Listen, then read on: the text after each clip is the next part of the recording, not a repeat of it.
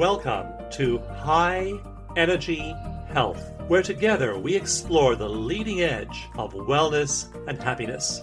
I'm your host, Dawson Church. By choosing this time together, you're declaring your commitment to a positive mindset, elevated emotions, and a great life.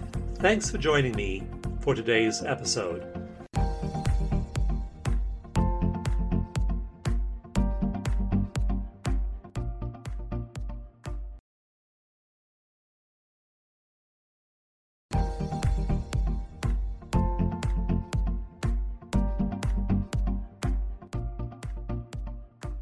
Hello and welcome to High Energy Health. I am so delighted you're here and you are taking a break in your day and you're connecting with somebody really important.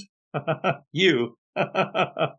you are connecting with yourself. You're giving yourself the time to breathe, to be mindful, to focus on what's really important. And there is a really remarkable scripture written in the 6th century AD by a Hindu sage called Shankara, and he divides the content of what we can focus on into what's real and what's unreal. He says the eternal consciousness, things that don't change, that's real. Everything else is unreal. And he recommends we spend at least part of our day focusing on the real. So I'm glad you're spending part of your day giving yourself this gift of being present, of tuning into the real, the unchanging, and positive messages. High energy health is full of inspirational ideas. There are so many people who bookmark this page, who bookmark this program and come back week after week after week for inspiration. Whatever craziness is happening out there in the world, you know you can always come back here for a an island of sanity and so I'm so glad you're prioritizing your own well-being by being here today and by sharing the inspiration, the wisdom that you will hear on the show. I know for me, tuning into that every day is such a part of my life and it frames everything else I do. Once you set up your day with that frame of well-being, it's like a picture and you're putting that frame around your picture. And that frame is saying, I care about myself. I care about myself to slow down. I care about myself enough to breathe. I care about myself enough to show up and give myself this island of sanity in what can seem like a very crazy world. So I'm so delighted and grateful you're here. You're part of this community and you're exposing yourself to some fantastic ideas, inspirational thoughts, and also practical tools you can use to shift your life. So make it a habit. Make this part of every week make that self care every part of every day. And I so support your well being. My guest today is Richard Dixey. He's the author of a book called Three Minutes a Day, a 14 week course to learn meditation and transform your life. He's also a senior faculty member at Dharma College in Berkeley, California. He's been a research scientist and lifelong student of Buddhism he also holds advanced degrees in biophysics and the philosophy of science. He directed a research unit at the London Hospital before becoming CEO of his own biotech company. For more information, you can find him on the web at richarddixey.com. I'll just spell his last name so you get that spelling right for the website. So it's Richard, D-I-X-E-Y, richarddixey.com. Richard, welcome and thanks for being here. Thank you too, and a great introduction. Lovely to hear all these different things you're talking about. So I would love to hear about your journey from being a biophysicist and being into medical research and then winding up teaching at a Buddhist college. what it would be. It's a long journey, isn't it? it sounds terrifying. You know, I really began, honestly, this all, it began when I was a student at university, began to realize that our view of the world, what we make of the world and what science tells the world is are quite contradictory to one another. And this is really something that informed my search right from day one. All we experience, and this is really the essence of all we experience is either our five senses or our thoughts and imaginations. That's it. Everything else is an inference. That's to say, we infer an external world based on our five senses, thoughts and imaginations. We infer an internal world based on our five senses, thoughts and imaginations. We're living in a map. Now, this is a really fundamental, it's, it's unarguable when you actually think about it, but it's surprising how little it's mentioned. And, you know, we have a, two eyes. We see a flat pair of images from them. We combine them together and make a sense of space. We have two ears. We hear slightly different signals. We combine them together and get a sense of direction. We have a body image made entirely of sense receptors in our body. That's why teenagers knock things over because their body map's wrong. We're living in a map and understanding this is very, very important. Now, of course, we've known this scientifically for a long time, but it's remarkable how little attention is actually given to it. Because what it means is that what we call the world is actually a construct we are constructing from our five senses, thoughts and imaginations. That's where it's coming from. And if we don't understand how we construct the world, we land up confused. And the reason we do is because that construction itself is colored by our opinions, by our likes and dislikes, by our background, by our education, by our economic circumstance, by all kinds of other things.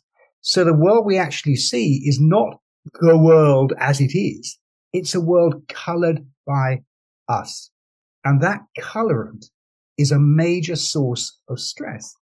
And the reason it's a source of stress is because advertisers, now, of course, with mobile phones, the mobile phones, technology, all kinds of things are impinging upon how we make the world and causing us to get stressed by what we're constructing and also to see it in the wrong way compared, or in, at least in a different way compared to other people. So we land up disagreeing very strongly about the same set of facts. We land up stressed by change, etc., etc. And meditation is a fundamental life skill fundamental. It should be there with reading and writing. It should be reading, writing, and meditation. The trouble is, nobody says this. In fact, it took me most of my career going from scientific objectivity to spiritual subjectivity to scientific object like this, tick tock, tick tock, until eventually it dawned on me that this was the problem. There's nothing wrong with scientific objectivity except for the word objectivity. Everything is an inference. No scientist can tell you this is true. All he can say is this fits the data well. He's making an inference. Now, understanding this is very deep because once we begin to understand this, we can deal with technology, but we're not obligated to believe it's true. And we can deal with advertising. We can deal with opinion. We can deal with political difference. We can deal with all kinds of things without being obligated to take them as true. And this to me is where meditation really starts having a big impact on our lives. So that's, that's what inspired me, I suppose, in the latter half of my life to really try and put this together. And, you know, Dharma College, it's a school designed to reimagine the Asian wisdom lineages. Now, you began with a quote from Shankara. There's a wonderful example of a very wise lineage coming from India, unbroken. Now, all of our wisdom lineages in the West are broken. All our Christian lineages are broken. All our Islamic lineages are broken. They're all bust. And as a result, it's hard for us to really understand what is being said in these traditions. The wonderful thing is the Asian traditions are not broken. Consequently, we have them intact. They've come down to us intact. Our job is to make sense of them within our contemporary educated world. And of course, that takes reinterpretation. And that's what I've been trying to do with this book. It's a long introduction. Forgive me. So if you were to give us an example from your life of, say, something that Richard was or thought he was before meditation and an insight he had that shifted him to a different state of being. What was that like key epiphany for you in your own personal life? Okay. Well, I mean, there are lots of examples of this, obviously. I wanted to be, quote, successful. I've been taught that being successful and famous is important. And indeed, I did become successful and famous. But you suddenly realize, wow, I'm just now myself successful and famous. Actually, I haven't really done anything. And that's a big realization. Wow. So you mean now I've seemed to have achieved this great life aim, but I'm in exactly the same position I was before. Something hasn't changed.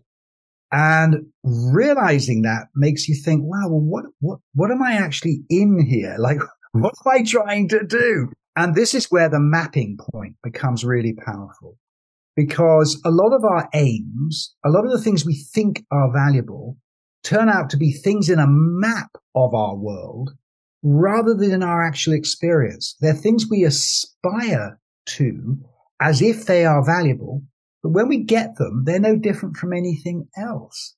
Now, this is not because the world is an illusion. I'm sorry. I totally don't agree with that. The world is not an illusion, but the interface, how we make the world is an inference.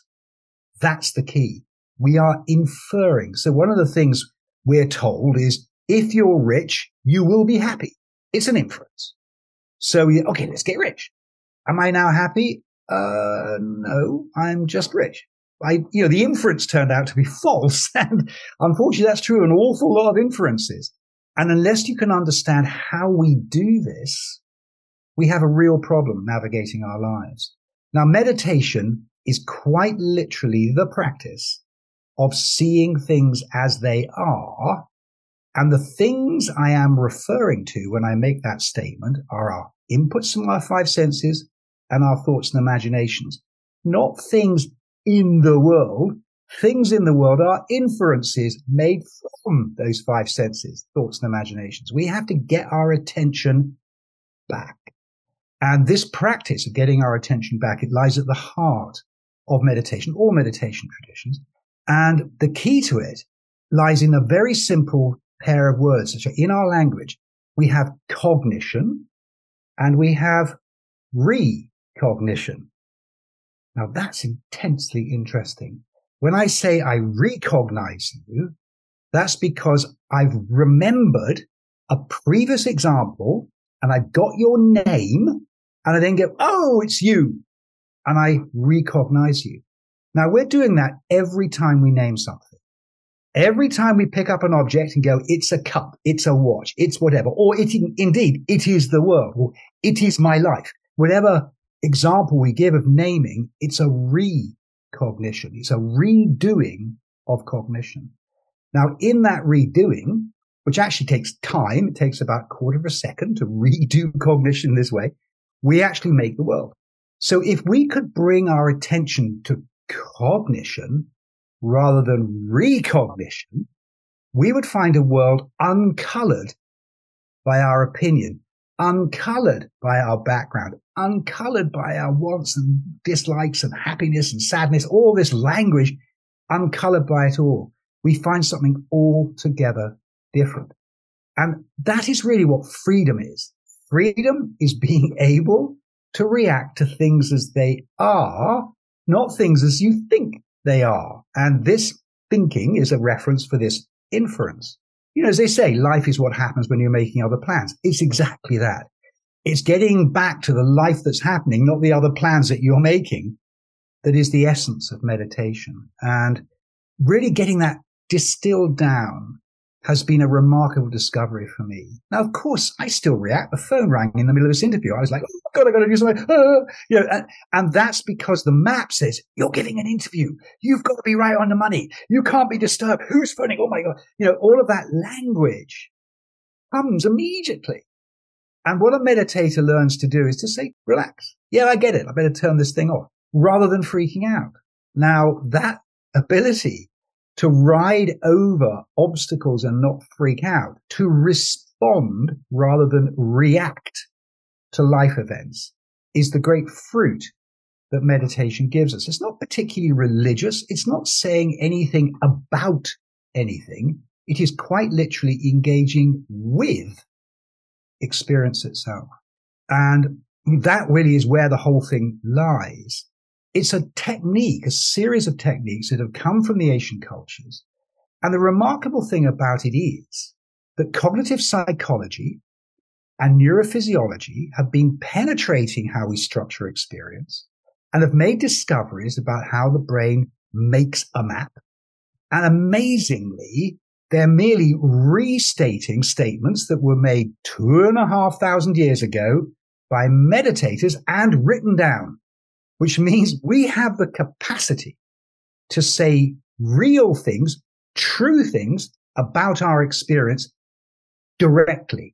We don't need a laboratory to tell us who we are. And you and mentioned that, that uh, half second gap between the the recognition and the response. And I know you explore that in your book as well. Just go ahead and r- remind us of what that gap is and what we can do with that gap. Yeah, well, actually, I start the book, funnily enough, with, with a description of this guy who's nearly struck by lightning.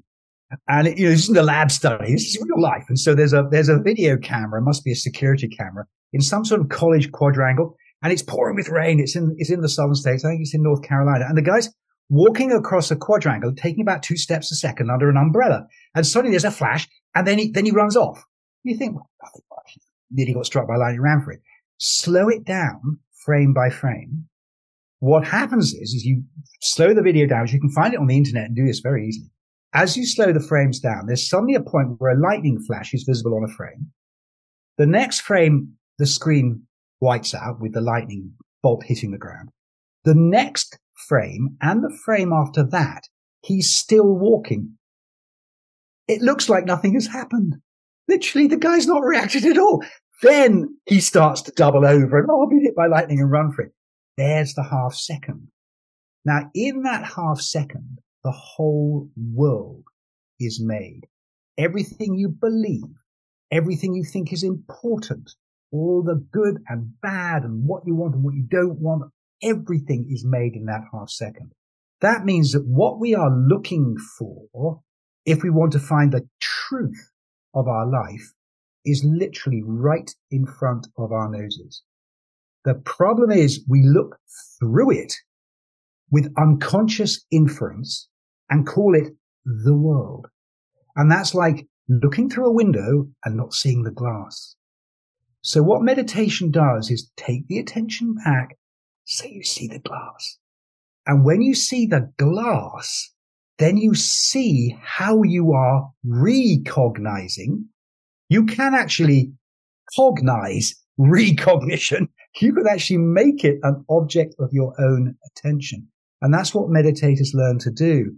And that transforms them because basically we are kind. We are intelligent and perceptive. That is our natural intelligence. We also have this advisor, which is what learns from experience and tells us what things are. That advisor is what took a naked ape from the savannas of Africa to driving around in a Ferrari. It was that advisor because that advisor learns from experience. But that advisor is not intelligent. It's mechanical. It merely goes, Oh, I've seen that before. This is what happened last time. That's what it's doing. And it's paranoid. All it really wants is to quote, protect you, which is why, of course, all news is bad news. We're not interested in the thousands of good news items that happen every day. All we care about is the bad news items. Because all it wants to do is tell you, oh, you shouldn't do that, or you shouldn't do this, like an overprotective aunt or something, telling you what to do. So our natural intelligence, our freedom of mind, our capacity to be truly human is being covered over by reactivity. And the trick in meditation is to become less reactive through taking control of our attention. Now, this is really where now we start getting just a little bit technical. So we need to understand what captures our attention. Why are we being reactive? Our attention is caught and we react. What causes that knee jerk? Now, this is where meditation has a lot to offer because all of us, anybody contemporarily educated knows how to pay attention. It must be the teacher's most common word. Pay attention, pay attention. And this activity of paying attention is properly called adverting. You advert to something. You bring your gaze to something, which is where the word advertising comes from. It captures your attention. The problem is adverting is brittle. That's to say, if you advert on one thing, something else comes along and you advert to that, or you advert to that. You find yourself being dragged this way and that by your misunderstood adverting. And indeed, most beginning meditators tell you that their attention is very, very weak and they get pulled this way. Thoughts come up, sounds happen. They can't concentrate. Now, there is actually a, a secret here, which lies within the meditation traditions. There are two bits to concentration.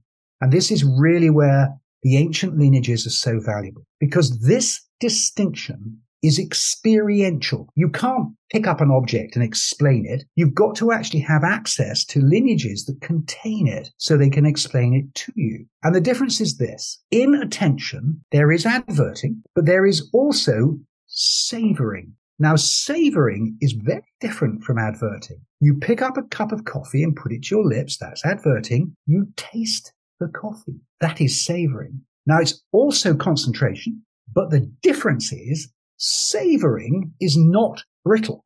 If you can develop savoring, you engage, but you don't react because anything that comes to quote disturb you just gets incorporated into your state of savoring. Now, this distinction is intensely valuable because what we're seeking to achieve is calm, calmness, calmness in the face of arising events, not block out all events so nothing is happening. You know, stop thinking, sit in a quiet room, put your head under a duvet, hide. Not that. No, rather respond to events without reacting to them. You become wise. Now, the ability to respond without reacting is exactly what we associate with wisdom. It's the person who, when something comes up, they don't immediately I've got to do this, I've got to do that. They look at it, they think about it, they may examine it for a bit before they're obligated to make a reaction. That is a very, very important distinction. And that second element of meditation is something introduced literally week two in this little course of mine to begin to encourage savoring. When you look at, at leaders too, if you look at a room full of people, you or in a, a group situation, you'll notice that many people, when there's a stimulus, they always do react but a few people have that ability to interrupt that knee-jerk reaction and they are able to then make the wise choices because they aren't just reacting. They're able to step back. We'll talk about more of this when we get back from a break. We're going to go to a break right now for a few moments. Please stay tuned. You're listening to High Energy Health. My name is Dawson Church.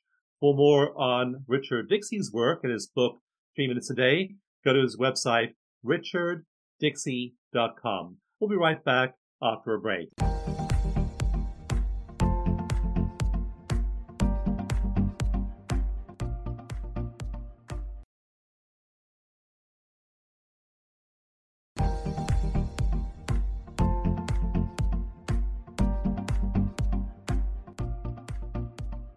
Hello and welcome back to High Energy Health. I'm your host, Dawson Church, and I just love sharing with you on the show every single week. Inspiration, ideas, insights. We often have people deeply involved in research that can dramatically affect your well-being. So please make high energy health a regular part of your life and also make positive media generally a part of your life. I know I read the news every day usually, and so I spend a little bit of time doing that, catch up on what's happening in the world. And then I have three or four positive news channels I go read as well and read about all these amazing, fantastic, uplifting things going on in the world that are just under the radar of the mainstream media.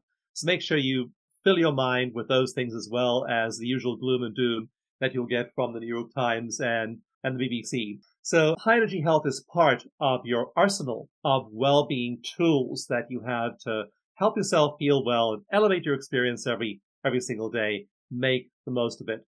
Also, for more on Richard's work, go to his website, richarddixey.com. His book is called Three Minutes a Day, and you'll find out more about the book and his other work at his website, richarddixey.com.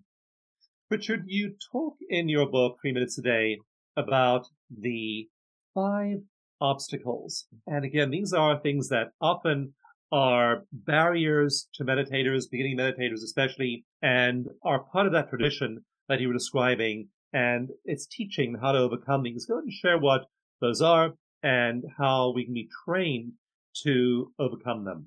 Sure. You know, before the break, we were talking about the map, map making. And I mentioned very briefly that map making is protective. It's designed to keep us alive. It's designed to make sure we're not going to be eaten by a saber-toothed tiger, basically, is what map making is for. And as I said, mainstream media, because it is reacting to the map making, is always bad news. There's actually far more good news than bad news. There are thousands and thousands and thousands of good news stories every day because simple acts of human kindness are happening everywhere all the time. But they're not news because the map maker doesn't care about them. It only cares about the one bad thing, not the thousand good things. It doesn't care about them. As you say, you have to literally advert your attention, pay attention to the good news in order to read it. Now, because it's protective, the map maker is a little disturbed initially by any attempt to see it in operation. Like any protective mechanism, whether it's a government agency or a maiden aunt, it doesn't really matter. They don't really like you asking questions like, what are you doing? That's not a cool question to ask a protector. And the regime of mind, this map maker that makes a world for us, is equally protective of itself. There are so-called five obstacles that come up. They're really features that start manifesting when you begin to address cognition and in cognition look at recognition, which is this reflexive map making. And the five of these, they're in two pairs and a single one. The first pair is attraction and aversion. Now, most of our map is either attraction or aversion. We're either going for things we want or avoiding things we don't, because that's what it does. And that, and literally as you begin to look, you see attraction and aversion. Often you get sucked in to attraction aversion. All you have to do is relax, come back, and you'll find it just floats away. The second pair, agitation and dullness. And again, beginning meditators often are astounded to find that underneath what they thought was a calm exterior was all this agitation. And this is the map making, reflexively making a map again and again and again and again and again. It actually does it 20 times a second. So it's, it's reflexively making a map. And this agitation is something, again, that you just have to relax, come back to your meditation object. And then the reverse one, which is dullness, happens if the map maker gets a little bit suspicious of you. It'll often try and put you to sleep. Oh, nothing happening. Just go to sleep. Again, you can overcome this dullness issue. It's another feature of the map maker, which leads to the final one, which is doubt. Now, the map is what took you from your cradle to where you are now in your life. Understandably, it's got pretty strong opinions about what you should be doing and what you shouldn't be doing. And indeed, it listens to you. So all the little white lies you told yourself, all the broken promises, all those things that nobody saw, not true. The map maker saw them. And consequently, when you begin to look, it starts going, why are you doing this? Why bother? You've got a perfectly good life. Why waste time doing this stupid thing? What are you up to? This little, little voice. And this voice of doubt is the fundamental obstacle. And this is one of the reasons for the three minute approach. Because most of the meditation traditions we have were developed by monks. And of course, for a monk, you meditate for an hour as part of your day job. I mean, come on. I mean, you're a monk. That's what you do for a living. you, you're a spiritual practitioner. But most of us are working. We've got busy lives. We haven't got an hour. So obviously the doubt says no time. So one of the reasons for the three minute thing was to say, no, you have time. This is the time it takes to drink a cup of coffee. You can't tell me you don't have time. And I always get very depressed when I hear people saying, Oh, I tried meditation, but it's not for me. That is literally like saying, I tried walking, but it's not for me. It is that fundamental. And you go, no, no, you never actually gave it a go. And the reason is because most people are introduced to meditation in these very long and rather strict ways, which are not necessary to get the fundamental insights that meditation can offer. So that's one of the reasons why I felt, look, make it short, but make it direct. And the way the book is structured is you do a meditation practice for three minutes a day that's described in a chapter. And the deal is, guys, I'll explain exactly what I want you to do. Just do it for three minutes a day. And then at, at the end of the seven days of it, there'll be another one. Do that for three minutes a day. Now, this is to build up a referent, and this is a very important idea, a referent of what meditation is. Now, what do I mean by that? Okay, if I give you, if I hold up a piece of chocolate and I say to you, well, chocolate's brown, as you can see, but it's sweet and it's a little sticky and it melts in your mouth and this and that. I will never, ever, ever be able to tell you what chocolate tastes like. I have to give you a piece of chocolate. And then you go, oh, I get it. That's what chocolate is. It is direct. Now that's true of all experiential terms. So meditation is entirely based upon looking at our experience as experience. It's entirely, quote, internal. There's no external part to it. So I have to use a word like adverting and then show you what adverting is. Then use a word like savoring and show you what savoring is. And if you go on doing that, by the end of 14 weeks, you will have an arsenal of terms which you understand, you've actually experienced for yourself. You'll have the taste of meditation. And the book very brief too, in that 14 weeks, just again, what the way it's structured is that you do a set of these very, very simple exercises. At the end of each chapter, Richard has possible objections that might pop up in your mind and the answer to them. And then he says before the next chapter, now make sure you do your seven days before you read the next chapter. And in a very simple way, he gives you a structure which is sequential. It one step builds on the next progressively. And so you'll find yourself settling into it at first and then very easily moving from stage to stage. We're going to go to a break right now. Please stay tuned. You're listening to High Energy Health. My name is Dawson Church. For more on Richard's work and his book, Three Minutes a Day, go to his website, richarddixey.com. We'll be right back after a break.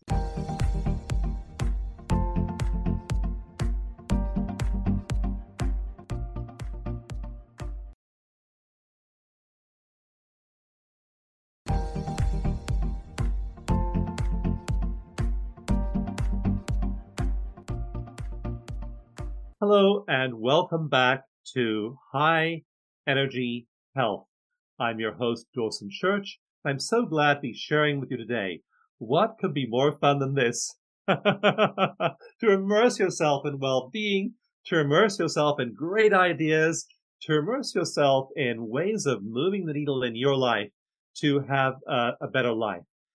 The things we're talking about, like meditation, contemplation, mindfulness, result in a dramatically better life. When we do studies of people who use these practices, we see huge increases in the brainwave configurations that indicate happiness. And they're getting dramatically happier, not just than their baseline, but also than the average baseline. So this can do a huge amount to make you feel much, much better and really increase your well-being. So I'm so glad you are making a habit of coming back here and being part of this wonderful high energy health community.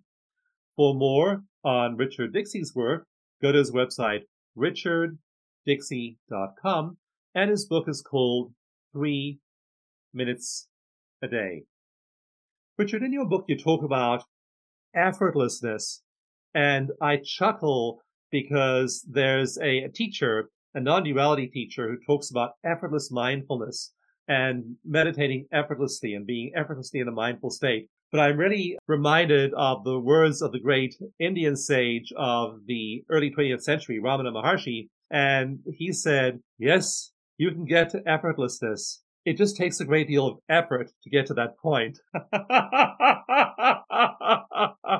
so I was wondering what your take was on this whole concept you mentioned in the book of, of effortlessness.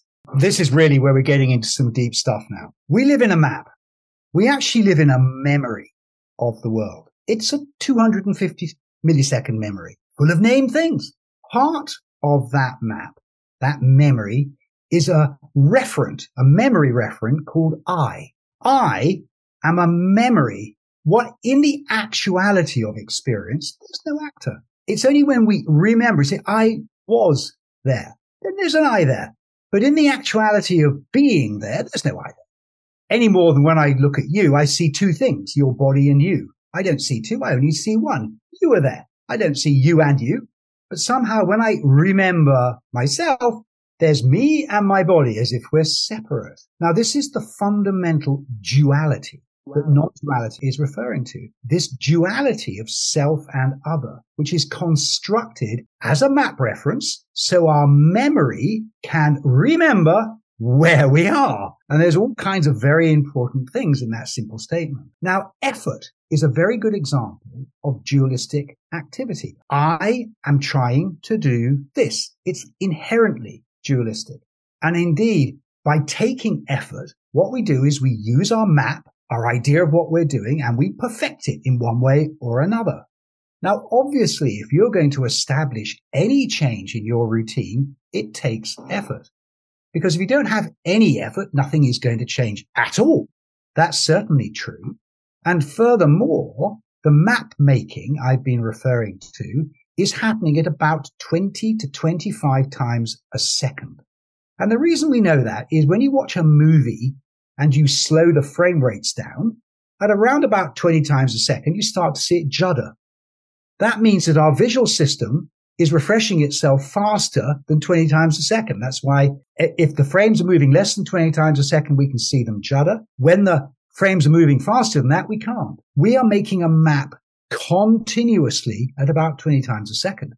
Now to try to separate our cognition from our map making recognition takes effort. But what happens if we're in cognition, not recognition? There's no effort because there's no map. There isn't a map in cognition. There's just actuality. All the efforts in recognition. So true mindfulness, full of mind, is effortless by definition. The trouble is we tend to situate our attempts to be mindful in a map.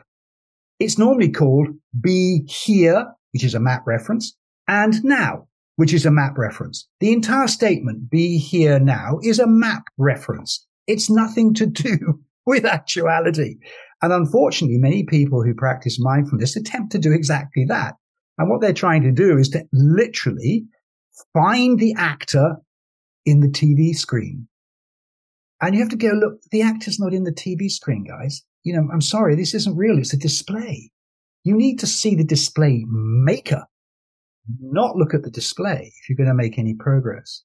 Now, as you begin to separate your attention from reactivity, as you become less reactive because you are responding rather than reflexively reacting to what happens to you, so you enter states that are timeless and effortless because actually you're entering the actuality from which the map is made. And that's where timeless and effortless mindfulness comes from. To do that, you must make effort, of course, because you have to at least do your three minutes a day, which means you've got to have some effort within your map. But the idea is you discover a timeless and effortless state. Initially, it's episodic. And the moment you find it, you lose it. Why do you lose it? Because you go, Oh, I found it. The moment you go, Oh, I have found it, it's gone because it's back in a map. And indeed, our very helpful maiden auntie map maker says, Oh, I know what that is. I'll give you that again. But it can't. It can't give you something that lies outside the map. So we can't remember to meditate. Meditation is not a memory. It's actuality. So another term that's often used is meditation is finding authenticness. You become authentic. Now, authenticity is in very short supply. And as we become more and more mechanized in our culture, as now we have robotic intelligence appearing, authenticity is going to become the key fe- uh, feature of our humanity. What is authenticity? It is the actuality of our experience rather than knowing what it is, which is essentially a map. It's inauthentic. And indeed, a very sophisticated computer can model your map making and more or less predict what your map is going to tell you to do. It's quite uncanny. And their ability to do that is because the map making is mechanical. However, our actuality is not mechanical. And that is the freedom of mind that meditation can offer. It's the freedom of mind that gets a four year old baby to look at you and go, why do you do that? They just see. Um, it's like scaringly direct. They'll just see immediately. They see hypocrisy. They see things you're hiding because their natural intelligence is not being covered over by continuous map making. Explanation of the effort it takes to change the routine and then approach that place of surrender. I just love that way of seeing the relationship between the two. Thank you so much for that.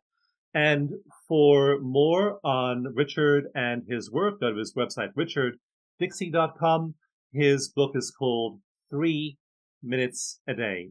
You're listening to High Energy Health. My name is Dawson Church. We'll be right back after a break.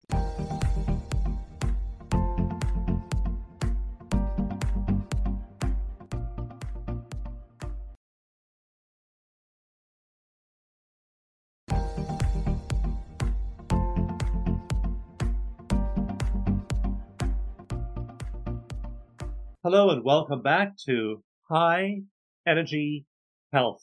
I'm your host, Dawson Church, and thank you for being here. Thank you for making high energy health part of your day and inspiring yourself and exposing yourself to new ideas and also make notes, take down some of these ideas, apply them in your own life. They can make a dramatic difference, not just to your sense of well-being, but also to your, your physiological health. You'll know from my books like Genie in Your Genes that it dramatically affects your gene expression. In some studies, we show hundreds of genes expressing differentially as you meditate, as you use energy therapies, as you stimulate your well-being in these ways. So uh, help help yourself by listening to these ideas and applying them in practical ways in your own life. And for more on Richard's work and his book, Three Minutes a Day, go to his website, richarddixey.com. Richard, I'm really curious about where you go personally in your meditations every day. I know when I close my eyes and meditate, I find myself being drawn into this wonderful place that some of the Hindu traditions call the void. And it's not actually empty. It's, it's full of light and substance, but it's just this vast ocean of primal consciousness. And I just love going there every morning and hanging out there for, you know, for me, it's about an hour or two every, every day. And actually, it can be quite difficult to come back and deal with, you know, the, the hacker trying to get into my credit cards and all the other stuff of running organizations and nonprofits. So I'm just curious where you find yourself personally in your meditations. Okay, we're not what we think we are. We have a body. We always have a body. The body expresses itself in gene expression and physiological changes and all kinds of things. That's not its totality but that is part of its expression. We map our body as the thing we see, but that's just a map. That's not actually what it is. Now, when you begin to disconnect from reflexive map making, this recognitive array I've been talking about, and start entering a direct relationship with your incarnation, with your embodiment, you find all kinds of extraordinary characteristics that it contains. Now, it is empty of concept. It is empty of name. It is empty of designation because you've left all that behind. That's all in the, all in the map making. So by definition, it's empty of all of those things. That doesn't mean it's empty anymore. The me not having words for chocolate means that chocolate has no taste it has taste. It has rich clarity and fulfillment. It's all body. We live in an extraordinary state. All we're doing is narrowing it down to a tiny little sliver we call the known world. And we think that's where everything that matters happens. Not at all. As we begin to discover our cognitive freedom, so the five degrees of known becomes 50 100, 120, 270, until eventually it's 360 of the real, the authentic, the genuine, the actual. Now, in that actuality are all kinds of what to the 5% mind look like miracles. You think this can't be happening. It's not allowed to happen. But actually, it does happen and can happen. The key for us is not to put it into words, which immediately compresses that freedom back down into the 5% again, but to embody it more and more totally. And as our embodiment becomes total, as our freedom becomes actual, we are moving steadily towards the unending expansion of wisdom, which is something that is truly our birthright as human beings. So it's like a kind of ever expanding cone. And like you, I like to rest in emptiness, but I'm always finding conceptuality chewing away at the edges. now, and one of the things that's important to say is experiences are very problematic. And the reason they are is if you have a blissful experience or a spacious experience, that conceptuality, oh, you've had a blissful experience, you've had a, you know, you're getting enlightened. All this language gets nibbling away again, trying to bring it back into a mapped experience. And this is really important to realize. You are never going to be enlightened because you are just a map reference. Enlightenment might be something that happens, but it won't be you. That's the key. And people often say, Oh, I'm trying to find the meaning of life. There's no meaning without me. The moment you realize that, that the word meaning is self-referential to some idea we've got about what might matter. And we realize that we need to go beyond what we know, beyond what we believe and enter actuality. And when we do so, it is warm, it's forgiving, it is brilliant, it is clear, it is ever expansive. And to me, it's just a huge journey of exploration. I love that open endedness of that and that analogy of that 360 degree world, which is what the five degree world looks like in School of Miracles. Well, thank you so much for sharing your wisdom with us. I strongly recommend the book Three Minutes a Day. You'll find it's really easy and sequential to learn and practice. And again, Richard, I deeply appreciate you being here. And please join us again next week and every week for another episode of High Energy Health. Till then, be healthy, be happy. See you there.